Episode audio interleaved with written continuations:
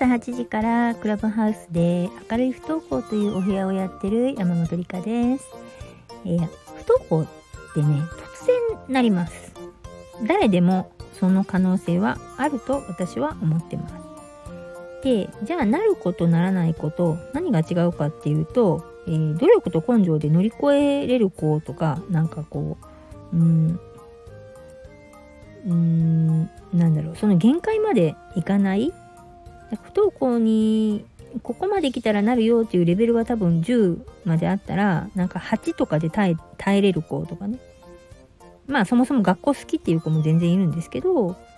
でもやっぱ突然来るんで、それはその子が100%学校に行かなくならないとは限らない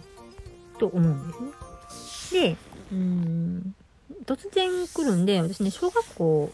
の入学説明会の時にもう言っとけばいいなと思うんですけどね、あの保護者の人に、えー、いつ何時学校に行かないっていう選択をするかもしれません。不登校になるかもしれません。ランドセルでピカピカで喜んで行っててももう1ヶ月ぐらいで学校行かないっていう子も実際にいます。あとなんかあのもう引きずって連れてこれるんですよね。小1とか。ちっちゃいから。抱えて泣き叫ぶ子を学校に放り込んで、ね、っていうこともできるんですよね。でもそれをしちゃうとなんかもうその子大人信用しませんよね。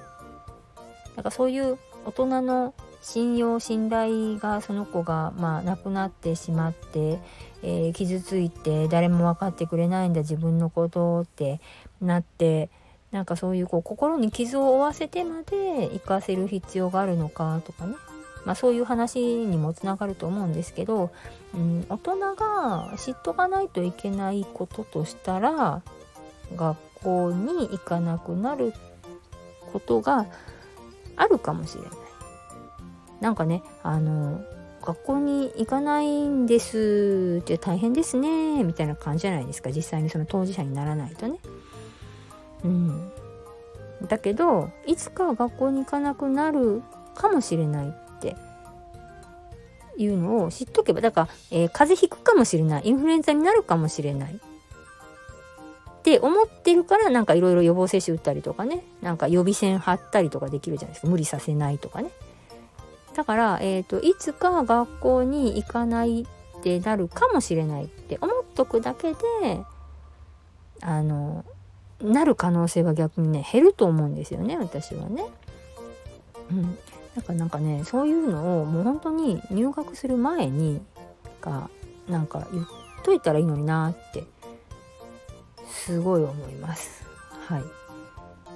ね、あの小学生の不登校のお子さんってね本当ね中学校に比べるとねだいぶかなり少ないんですよね。でもねやっぱりね増えてるんですよ。でそういう流れになっててあの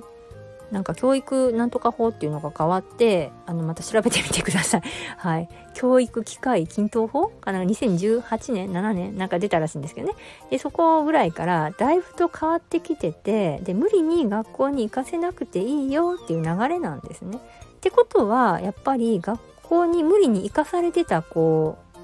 が、えーまあ今までもいるしこれからもいると思うんですけどその子たちの扱いが学校に行かなくてもいいよっていう方向に学校がなってきてるんであの不登校はもうめちゃめちゃ増えてくると思います学校に行かない子がね。で私はそれを選択式登校って言っててだからなんか投稿するかしないかはその、まあ、ご家庭の判断に委ねるようになる今後どんどんねなるようになるんだろうなと思った時にやっぱりあの私たち昭和生まれはね学校に行くべきだ学校に行かなければ人生この子終わりだみたいな。学校に行かないやつは最低だとかねなんかいろいろ思うんですよ。私も思ったんでねその習い行かなくなった当初ね。はい。なんでうんだからそう思うともうあの大変なんですよねその価値観を変えるのはね。だから、えーと、学校になら学校に行かなくなるかもしれないよってね思っといたらあ来た来たはいはいみたいなね。で情報をたくさん持っとけばもう全然何も怖くないんでうんあの急に登校にしないってなってももう慌てず騒がずその子を受け入れてあげれる保護者さんが増えたらいいなってすごく思います。はい、えー、毎朝クラブハウスで8時から明るい不登校っていうお部屋をやってる山本理香でした。ありがとうございます。